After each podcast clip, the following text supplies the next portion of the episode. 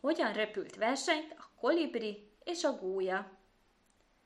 A kolibri egészen kicsi madár, alig nagyobb a lepkénél, de a szárnyai nagyon gyorsak, olyan sebesen röpül, akár a kilőtt puskagolyó. Egyszer aztán a fejébe vette, hogy legyőzi a legnagyobb gólyát is, pedig az akár naphosszat a levegőben marad, csak hogy a röpte nagyon lassú és nehézkes. Komám uram, szólt a gólyához, nem repülnénk egyszer versenyt? Miért ne? De vajon elég erős vagy hozzá? Nagyon erős vagyok, büszkélkedett a kolibri. No, majd meglátjuk, mikor versenyezzünk.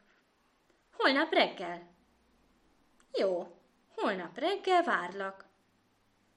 Másnap reggel a kolibri a gólya elé állt.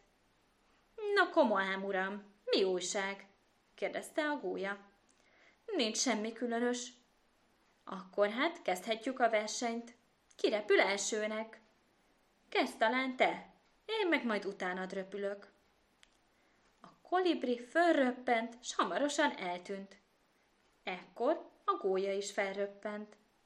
De alig, hogy a folyó fölé ért, a kolibri kifáradt, a vízre hullott, és ott vergődött, csapkodott a szárnyával. Hamarosan odaért a gólya.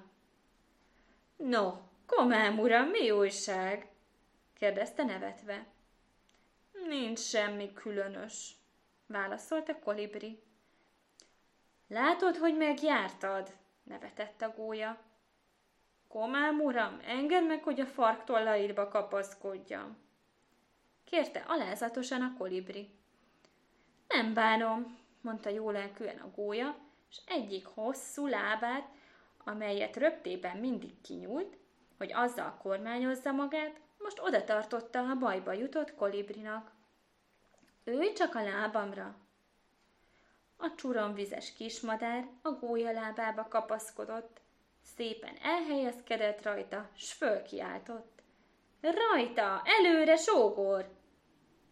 Így repültek együtt, és estére kelve a folyam túlsó partjára értek. Mondjátok meg, melyikőjük volt a győztes?